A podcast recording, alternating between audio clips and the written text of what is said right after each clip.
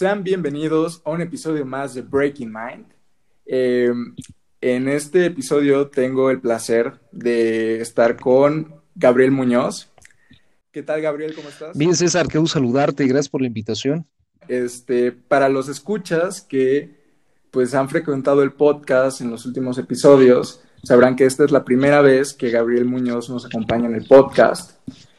Para ser sincero con ustedes, eh, apenas empezamos a conocernos, a interactuar hace unos días, entonces este episodio creo que nos va a servir mucho para conectar, pero para que ustedes igual puedan conocer un poquito más sobre él y él pueda contarnos sobre mm, tal vez cosas que a él apasionan, cosas que a él le interesan, cosas que tal vez nos puedan aportar algo sobre aprendizajes que él haya tenido. Entonces, Gabriel, quiero que sepas que esto más que una entrevista es una conversación entre amigos, algo relax. Súper. Así que, este, pues, dinos, ¿qué onda? ¿Qué es lo que más te gusta hacer?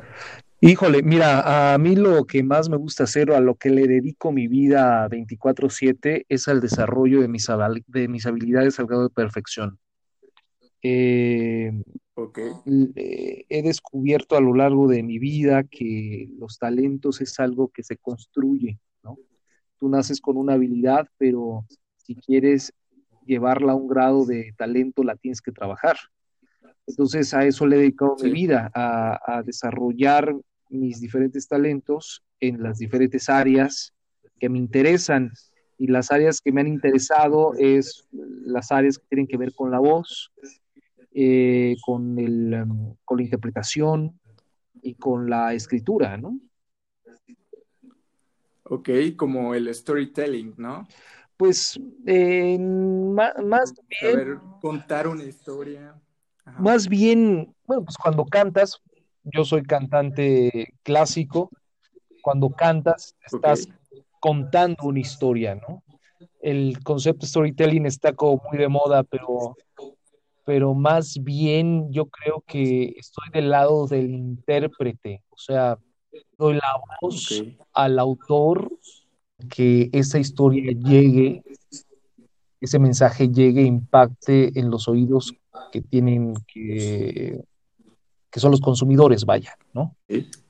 Gabriel, eh, me comentaron que tú te has dedicado este, a la comunicación en todo tipo, desde radio, me comentabas que tenías que acabas de iniciar un proyecto de un podcast. Platícanos quién es Gabriel Muñoz para que todos entremos en contexto. Ah, bueno, pues mira, eh, es difícil. Eh, pues mira, puedes empezar desde lo sencillo. Eres una persona de 24 años. No, ojalá, mira, tengo, tengo 38, ya próximo 39 años. Eh, eh, soy mexicano, bueno, nací en México, pero soy ciudadano del mundo. soy sumamente curioso, ¿no? Me, encanta el deporte, eh, me he dedicado al deporte de contacto, pero también me gusta mucho nadar, me gusta mucho el tenis, me gusta mucho correr. Eh, me gusta la música al grado que, bueno, me, he metido a estudiar de una manera seria, ¿no? Y me he convertido en cantante clásico. Eh, pero también mi vida en la voz empezó a los 15 años cuando entré en el radio a ser locutor de radio, pero después entré a doblaje, pero después hice mi especialidad en, actuación de voz. Obviamente estudié la licenciatura en periodismo y de ahí no he parado de estudiar hasta ahora. hoy en día a lo que me dedico es a dar conferencias, a entrenar otras voces, eh, tengo una empresa que se dedica a hacer eh, audio, diseño de audio y proveemos de locutores y de voz y de talento de este tipo a empresas que están en todo el mundo. Lo hacemos desde México. Pero si realmente me preguntas quién soy yo, yo te puedo decir que es una mente que siempre está en la búsqueda. Lo que te acabo de decir, si, si lo pones en perspectiva, es a lo que me dedico ¿no? Lo que me gusta hacer, pero verdaderamente lo que yo soy es un, una mente que se mueve todo el tiempo, que está experimentando, que se está equivocando mucho, que de repente tiene unos aciertos. Y, y, de ahí es a lo que, a esto es a lo que yo llamo la vida, ¿no? Estar en la vida, estar en esa constante experimentación, ¿no? Ok, por lo que me comentas y por lo que puedo intuir es que pues ya tienes como un gran camino recorrido en toda esa área de la comunicación. Mencionaste que iniciaste en un programa de radio a los 15 años. Sí. ¿Es cierto? Sí, sí, sí. Wow. Claro, claro, sí. Era muy chistoso. ¿Cómo fue que empezó? Ah, pues fíjate que eh, justamente fue ahí en Chiapas, como empezó el tema. Viví en Chiapas con, con mis abuelos y un amigo de un amigo tenía un programa de radio en una estación AM en Cacahuatán y nos invitó a, echar la churcha. Me encantó, me, me enamoré de, lo que era eso, ¿no? Para mí me parecía fantástico que una persona sentada en una cabina este, pudiera impactar a tanta gente, ¿no? Porque en aquel momento, en 1998, que seguramente, no sé si tú ya habías nacido en 1998, Tenía un año de haber nacido. Ok, tenías un año de haber nacido. Internet, los podcasts y no existían en, el, en la mente del soñador más loco. O sea, era, era, bueno, Internet ya sabíamos que era una tecnología que estaba desarrollando, pero esta forma en la que nos comunicamos ahora, pues era, era impensable, ¿no? Entonces, para llegar en estos lugares y, que alguien estuviera hablando y que su voz escuchara en todas partes, me parecía como magia, me parecía un poder que yo quería experimentar. Entonces me fui metiendo y, iba yo al programa. El chiste es de que terminó el asunto ahí que la persona que se dedicaba al programa ya no pudo seguir yendo y entonces iban a cerrar el programa y me dijeron, oye, ¿no te interesaría continuar con el programa? Yo, no, hombre, pues encantó de la vida y ahí empecé.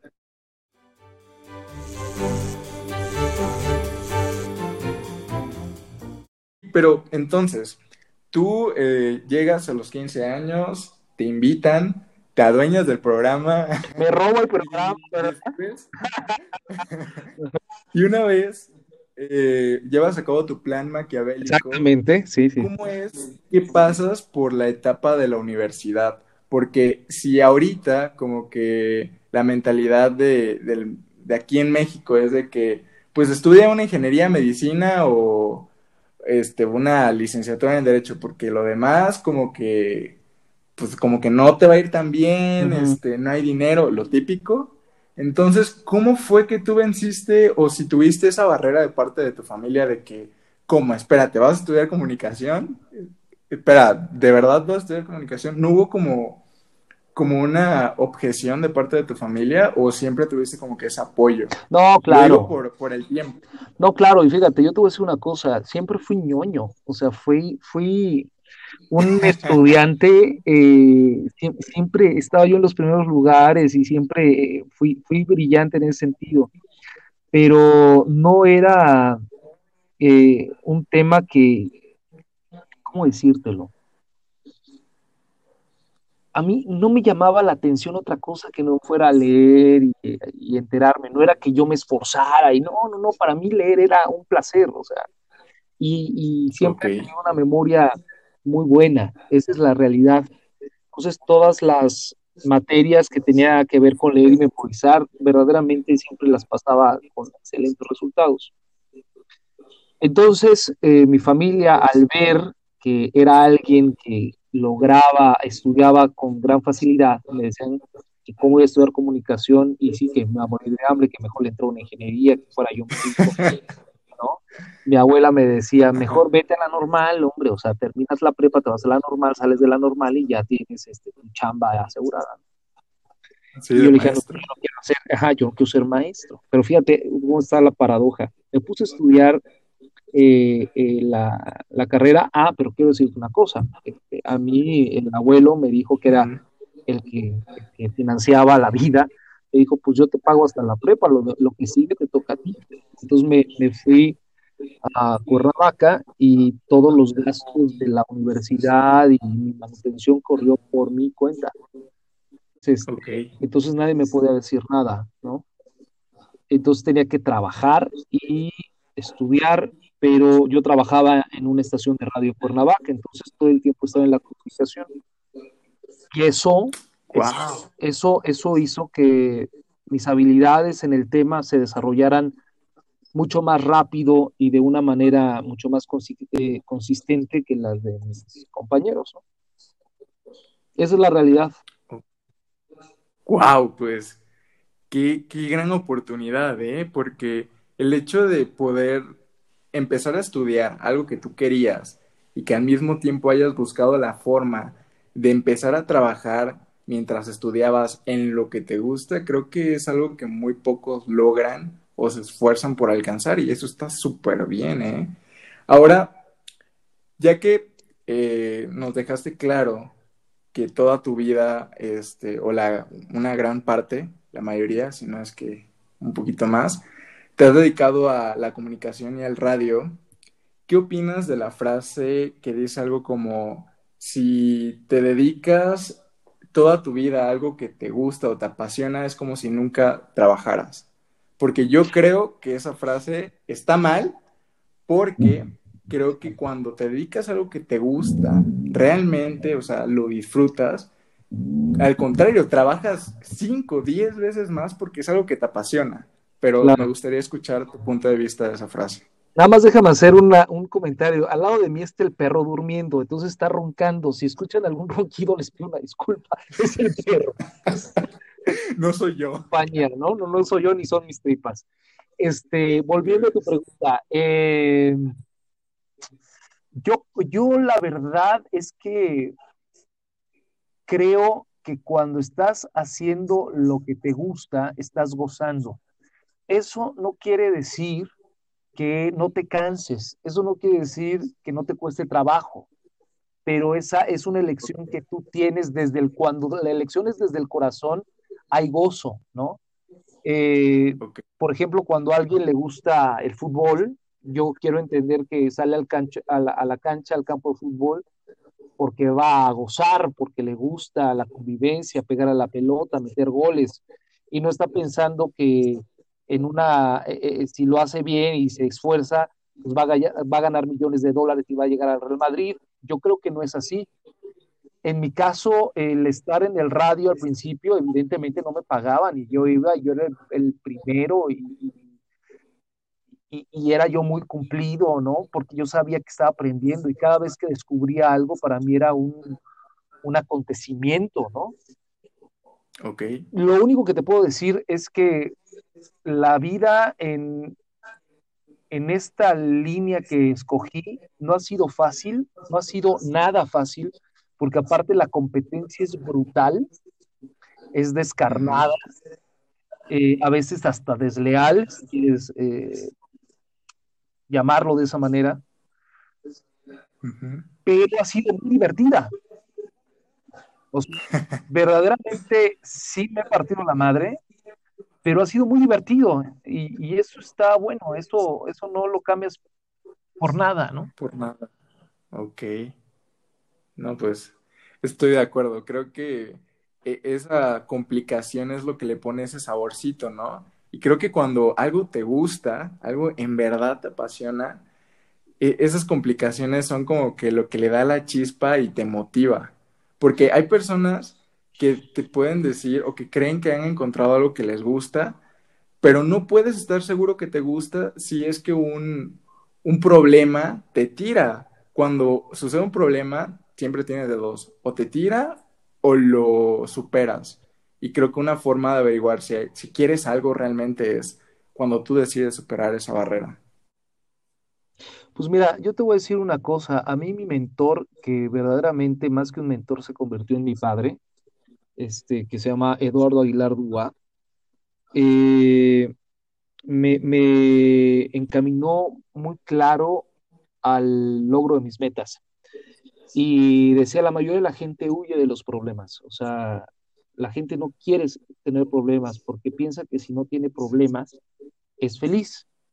y eso está más alejado de la realidad eh, que ninguna otra cosa, porque los problemas, lo que te dan a la hora que los resuelves, es desarrollo de la habilidad y te dan inteligencia, te dan sabidurías.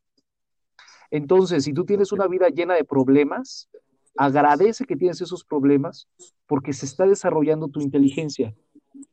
Si tú no tienes problemas en la vida, tu inteligencia no se desarrolla. La gente, las mentes de alto rendimiento, todo el tiempo están buscando problemas, nuevos retos. La gente que no tiene nuevos retos está muerta en vida. Sí, definitivamente. Entonces, este, eso para mí ha marcado mi vida radicalmente. O sea, yo, si lo quieres ver de esa manera, soy un eterno buscador de problemas todo el tiempo estoy experimentando, todo el tiempo me estoy equivocando, ¿eh? todo el tiempo. Todo el tiempo me estoy rompiendo la madre frente a la pared y digo, ah, aquí por aquí no es, por otro lado, y de repente, pum, topo y regreso y voy por, el otro lado. Decía Royal Kipling, el maravilloso poeta inglés, ¿qué es el éxito? El éxito y el fracaso son dos impostores. ¿Esto qué quiere decir? No tienes éxito cuando tienes el reconocimiento y llega el dinero, y llega la fama. Ni estás fracasado cuando no tienes esas cosas. El éxito es poder seguir caminando, poder seguir haciendo tu actividad, esa actividad que amas. Y si esa actividad, aparte del el gozo y de la maravilla de darte un anhelo y un sentido de vida, también te da eh, para comer o te retribuye económicamente, pues hombre, ¿qué más bendición quieres en la vida? Ok. Creo que ahora que mencionas sobre el éxito, hay una frase, no sé si conozcas a Ernest Becker. Es un autor que eh, mencionaba en uno de sus libros eh, una reunión con un empresario eh, en esa reunión, Ernest acaba de publicar un libro. Y pues ya sabes cómo es ese tipo de, eventos. Llegan personas, pues, con, no sé, una, un gran éxito, entre comillas. Ya depende de qué es para ti el éxito. Este, pues que tal vez han tenido negocios exitosos, etc. Y Ernest estaba con un amigo y le dice, oye, ya viste que tal persona este, pudo facturar no sé cuántos millones y, le va súper bien con su negocio. Y le dice, ¿ya viste que es exitoso? Y Ernest le dice que no. Este, que él, él piensa que el éxito realmente se encuentra si ya tienes una meta. Si vas a merced de ir tal vez juntando cosas eh, económicas, eh, cosas materiales a diestra y siniestra y no tienes un objetivo personal, ese éxito es vacío porque aún no defines para ti qué es el éxito o ese éxito que tú tienes definido no te llena de forma personal. Ernest Becker sabía que él con vender 100 libros, que tal vez para él era, estoy hablando como un ejemplo, que tal vez para él 100 libros realmente era entregar el mensaje que él quería, para él eso era éxito y él sabía que tenía suficiente. Entonces, el punto al que quiero llegar es que el éxito es muy subjetivo, pero creo que lo importante del éxito es el trasfondo la satisfacción que tengas tú al lograr tus objetivos, creo que eso es el éxito. ¿Cuál es tu perspectiva del éxito? O sea, ahorita me acabas de comentar lo que te fomentaron. No sé cómo es que tú lo tengas visto ahora mismo a tus 22 años de edad. Hazme la buena. Mira, para mí el, éxito es poder dedicarle mi vida a todo lo que le he dedicado mi vida. Eh, el éxito es poder haber hecho mi camino con mis propias manos y haber hallado en mí el deseo que mueva mi espíritu para seguir adelante. Ok. Entonces, ¿te podrías considerar una persona exitosa? Me podría considerar una persona afortunada y satisfecha. Acuérdate que el éxito y son dos impostores. Ok. Ok. Me agrada.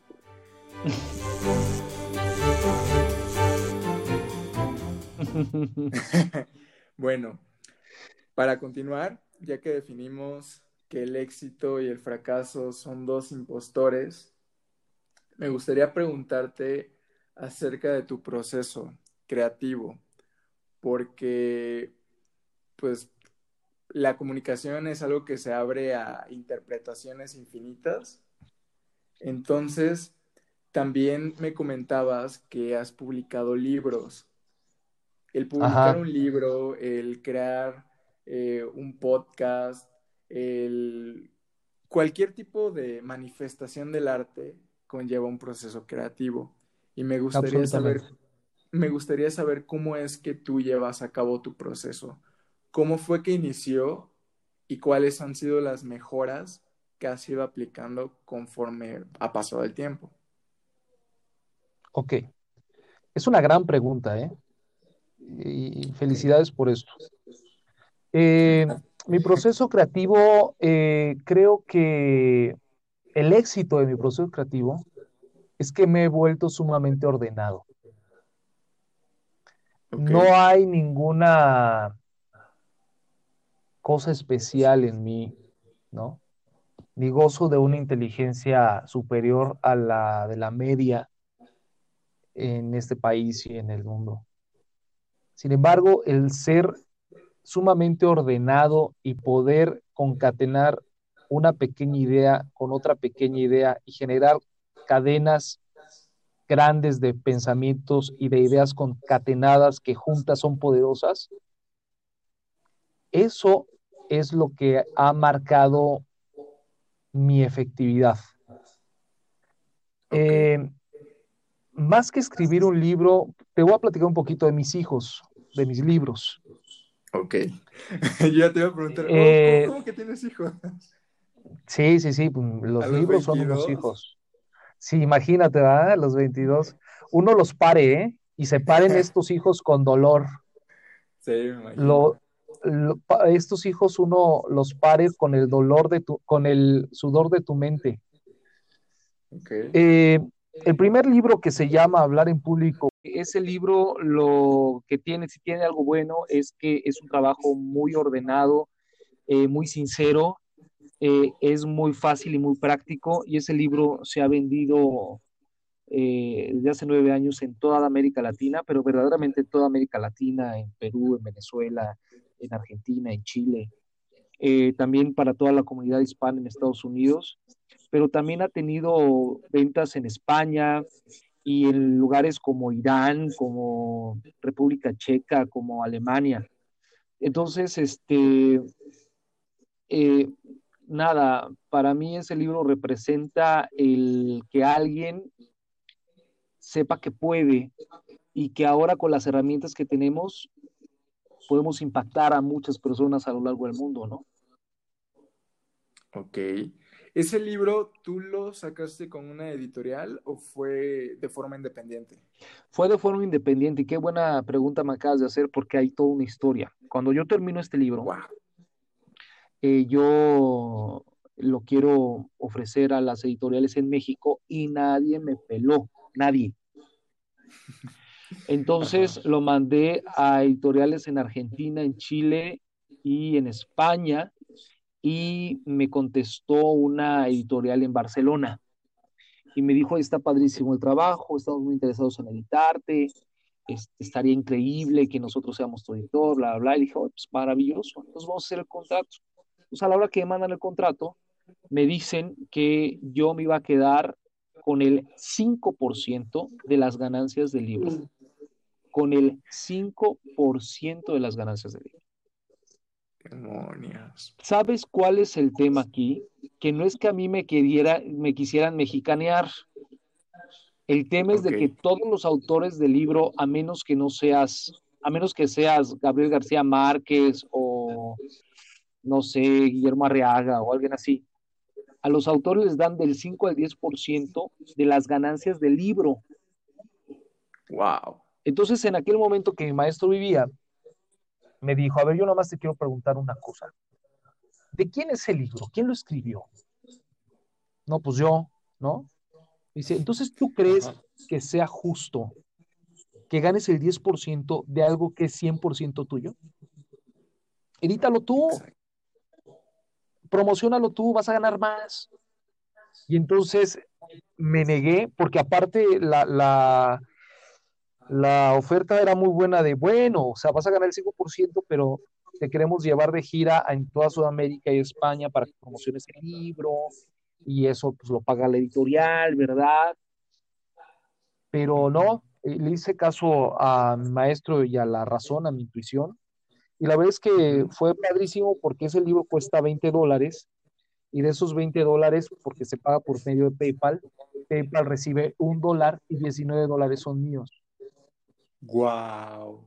Entonces, y es en el momento, o sea, antes de que el libro toque las manos o llegue al dispositivo del cliente, del lector, yo ya tengo ese dinero en mi cuenta. No, pues definitivamente creo que es una gran diferencia abismal entre las ganancias que tienes de forma independiente que con una editorial. Igual depende, ¿no? Porque creo que si ya tienes como que una, una carrera atrás o, trabajo atrás, como que las editoriales ya hasta te buscan y te pueden dar como que mejores ofertas, supongo.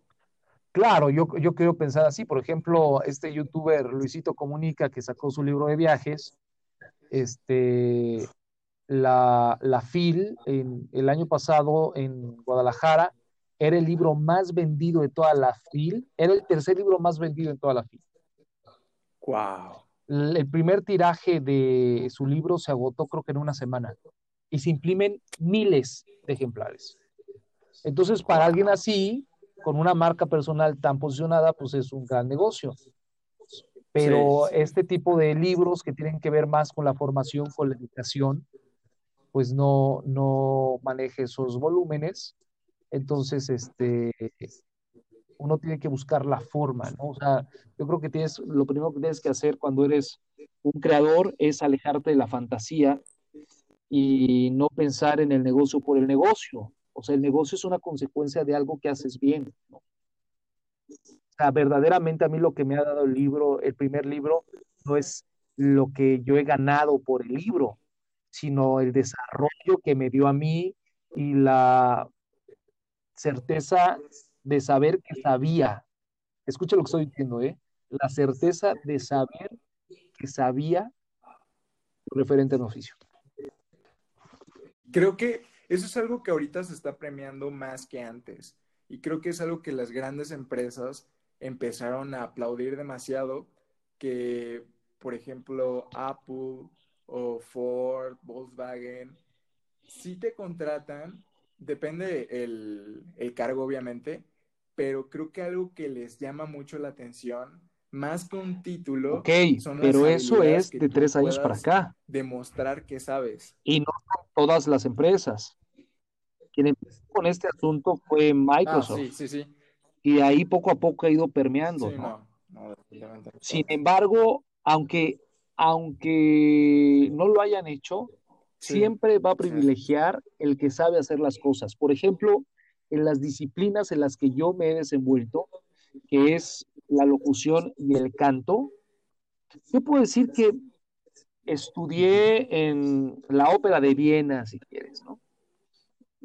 Pero en una audición no te dice, ¿dónde estudió usted? ¿En la ópera de Viena? Ah, ok, entonces aquí tiene usted el rol principal de, de, de la ópera, ¿no?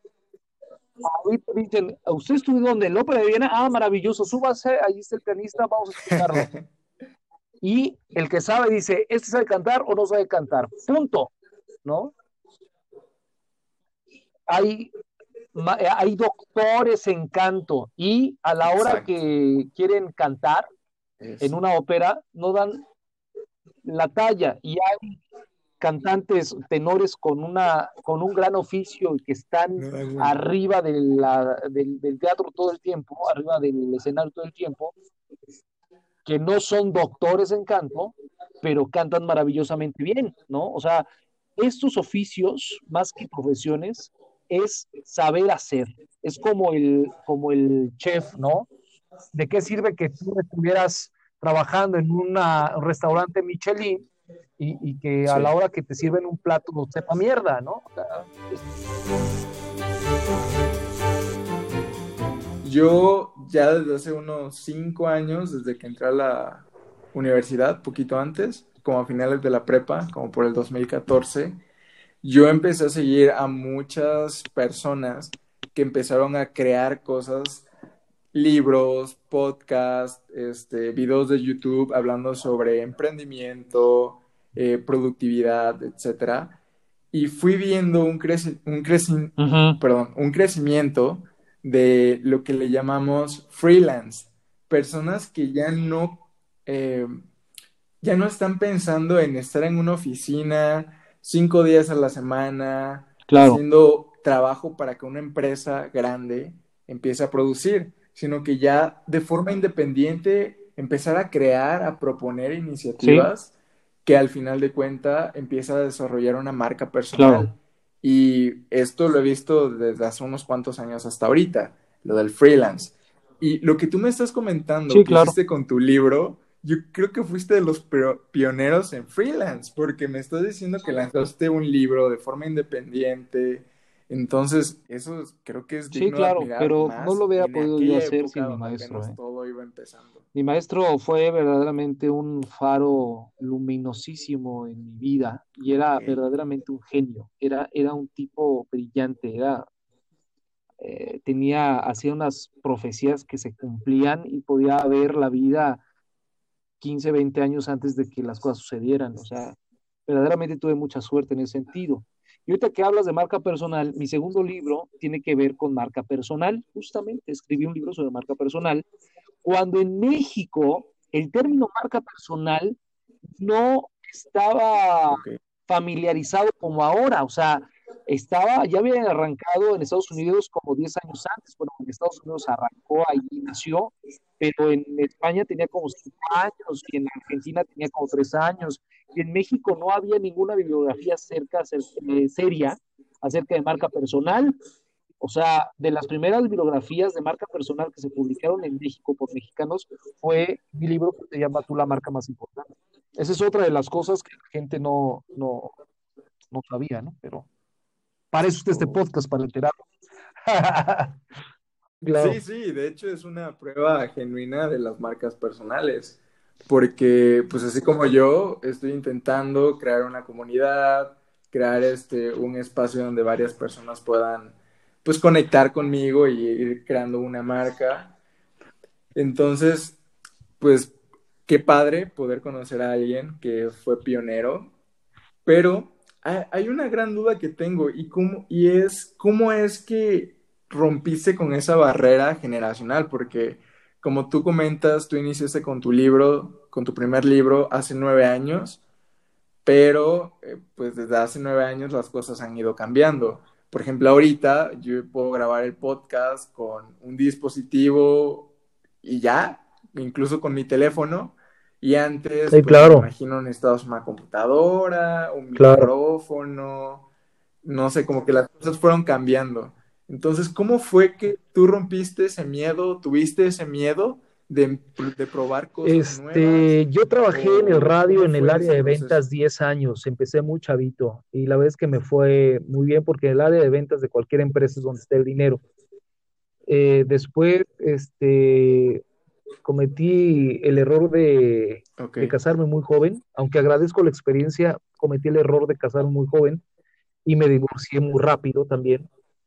Eh, y después de ese rompimiento se me, se me movieron muchas cosas, ¿no? Me di cuenta que había perdido mucho tiempo en jugar a la casita y jugar en una relación cuando lo que yo tenía que hacer era el desarrollo de mis, habilidades, de mis habilidades el desarrollo de mis emprendimientos, estaba en ese momento. Eh, me distraje, entonces lo que hice fue aprovechar el tiempo, tratar de aprovechar ese tiempo perdido y, y eso, eso, ese momento amargo, ese error, ese, ese frentazo en la, en la pared me hizo despertar. Y en ese inter conocí a mi mentor, que me ayudó a potencializar todas mis habilidades. Y bueno, todo lo demás es historia, ¿no? Entonces, estamos hablando que de un momento amargo, o como dirían los regios, un momento pinche, intentaste como que tomar y empezar a, hacer cosas proactivas que te fueran sacando de ese momento. Creo que es algo que es muy común en personas creativas, ¿no? El aprovechar esos momentos de debilidad, de reflexión, donde tú te encuentras demasiado sensible y conviertes esa sensibilidad Mira, yo te voy a decir, eso en algo que, vale la pena, en arte, pero verdaderamente eh, no sucede así. Eh, la gente que tiene ese tipo de cosas, la gran mayoría de la gente, más en un país como México, tiene un problema de eh, enfermedades mentales y emocionales muy fuertes. mucha gente empieza a, a irse por la ruta de los vicios y empieza a, salir todas sus carencias y sus vicios de carácter. Entonces eh, empiezan a caer y a caer y a caer y a caer. Cuando la gente creativa o artística eh, le sucede este tipo de cosas, eh, es, es, muy claro, o se tiran a, a hacer el berrinche y a lamentarse, o hacen esto que me pasó a mí, ¿no? Eh, es una elección muy fuerte, pero sobre todo eh, yo, yo verdaderamente por eso le agradezco cada segundo a la vida de todo lo que me da, porque me dio la claridad de saber que yo estaba en un momento que no podía seguir perdiendo el tiempo. Y no solamente eso, me mandaron un maestro. Entonces, este, eso, eso fue increíble. La verdad es que estoy muy agradecido por eso.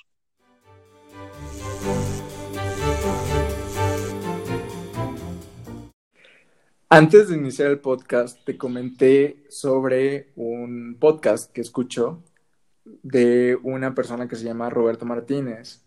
Y en uno de sus podcasts dice una frase que me dio mucha risa. La frase decía algo como, la inteligencia de una persona se puede medir en base al tiempo al que toma sus decisiones.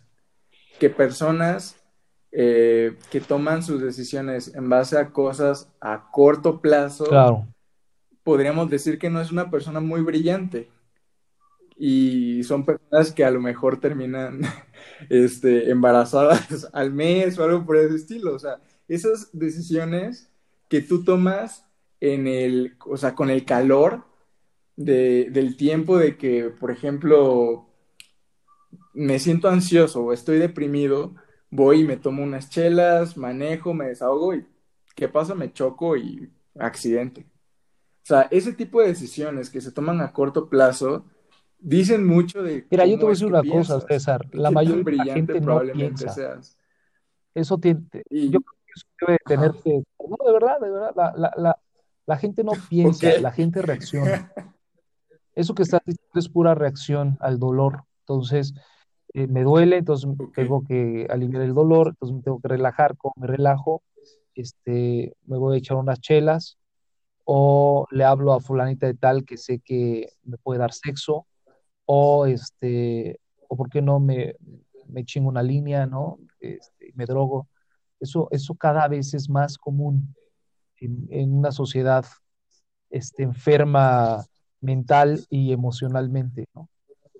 Entonces, yo creo que la gente que tiene este tipo de choques sale siempre y cuando sepa quién es y esté consciente de que la vida es un momento. Ahorita tienes 20 años, cierra los ojos, abre los ojos y tienes 38. Y cierra los ojos, abre los ojos y ya tienes 60. ¿Qué chingado vas a hacer? ¿No? Entonces, este, piénsalo, piénsalo verdaderamente y la gente que está escuchando el podcast, piénselo.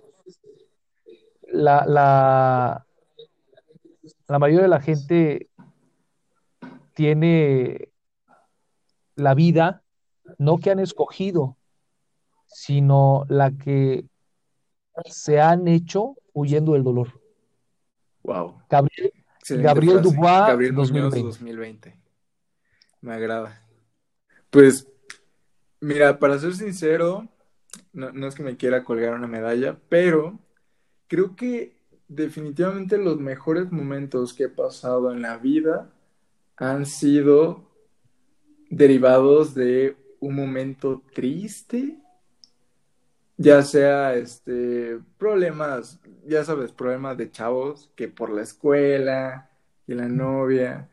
Siempre intento como canalizar eso y crear algo que aporte, porque pues sí me di cuenta que puedes hacer dos cosas. Sí, claro. Desperdiciar tu tiempo o aprovechar tu tiempo. Y el tiempo es incluso más valioso que el dinero. O sea, tú el dinero no lo vas a gastar, tú lo tienes que invertir. Y si inviertes el dinero, dije, bueno, si invierto el dinero, creo que con más razón debería de invertir el tiempo. Entonces, eh, gracias a Sex este Maravilloso. Oye, eso está medio chueco. Y, y, ahí te voy un regalo. No es que, el tiempo sea más valioso que el, tiempo, que el dinero. El tiempo es lo que es lo único que tienes. El dinero lo tienes por intercambio de, del tiempo que das de vida. Exacto. Y mira, y esos dolores del amor y todo eso, la verdad es que uno pasa por ellos, pero siempre, si no le metes ansiedad, siempre llega alguien. Hoy, por ejemplo, yo cuento con, con mi mujer, que es una cosa maravillosa y que amo profundamente, y tenemos una relación increíble. Y, este, y la, la, vida te va colocando, ¿no? Siempre y cuando eh, tengas el valor de asumir la responsabilidad de cada una de tus decisiones. Punto.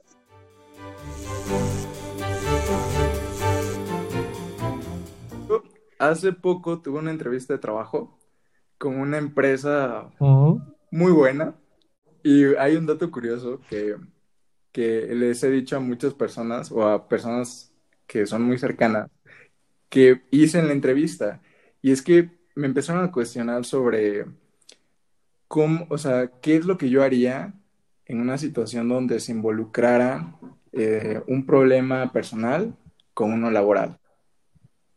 Y ya, ya ni siquiera recuerdo qué le dije exactamente, pero terminé mi speech diciendo, un gran poder conlleva una gran responsabilidad. Ajá.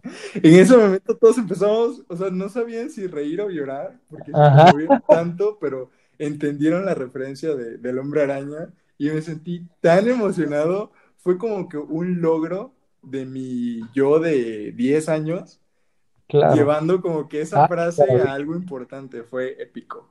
Pero sí, como tú dices, afrontar la responsabilidad de tus actos, creo que es algo que te va a llevar siempre a, un muy buen lugar. Eh, no sé cómo, cómo estás de tiempo, creo que ya llevamos casi una hora contando el anterior. Eh, no sé si pues, quieras que continuemos o igual lo podemos. Creo que ya tocamos varios puntos muy interesantes que, a la gente, a tu auditorio le pueden interesar.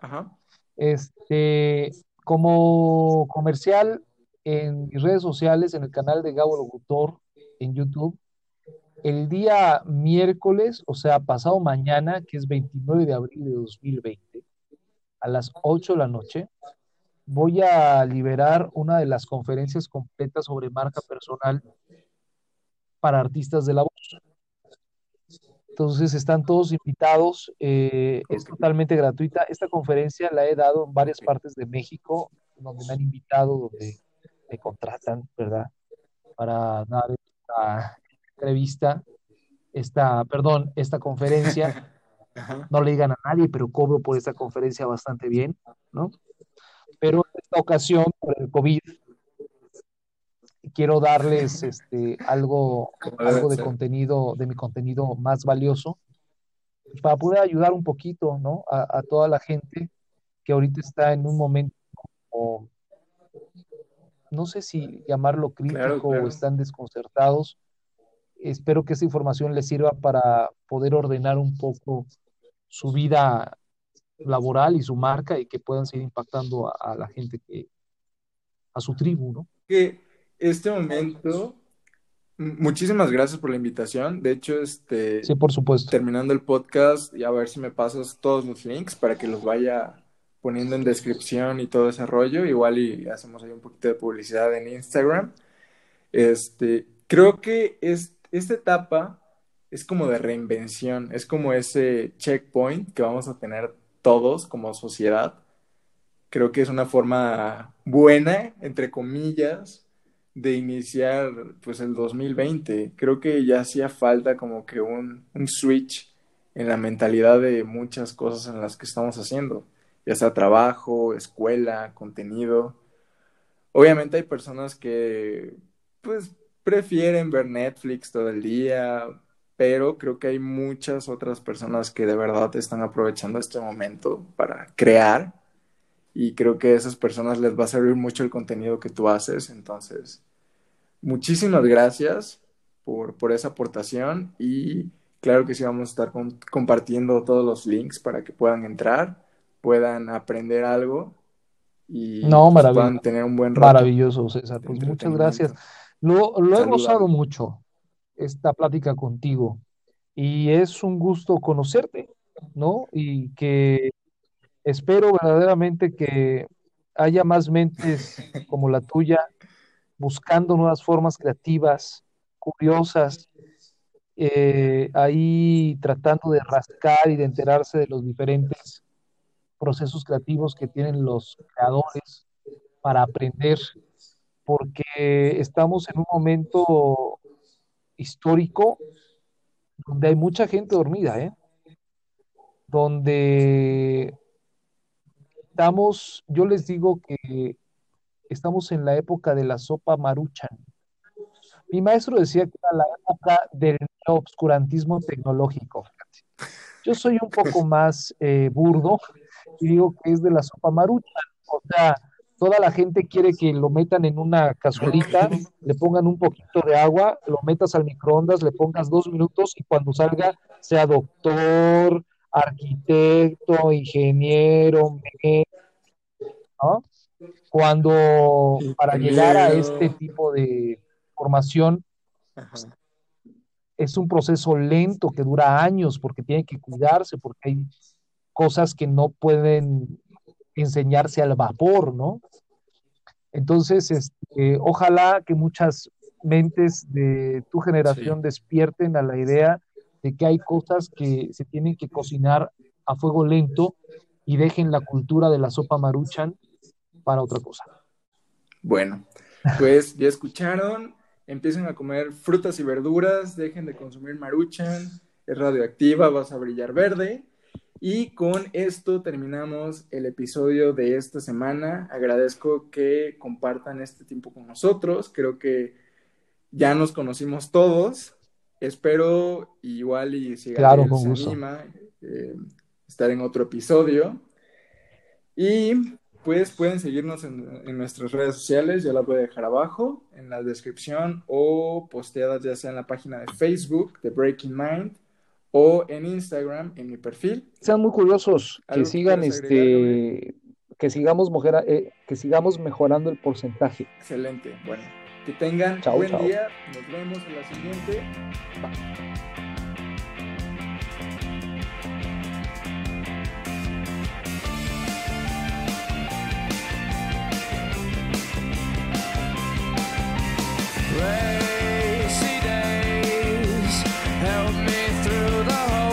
haze, but my oh.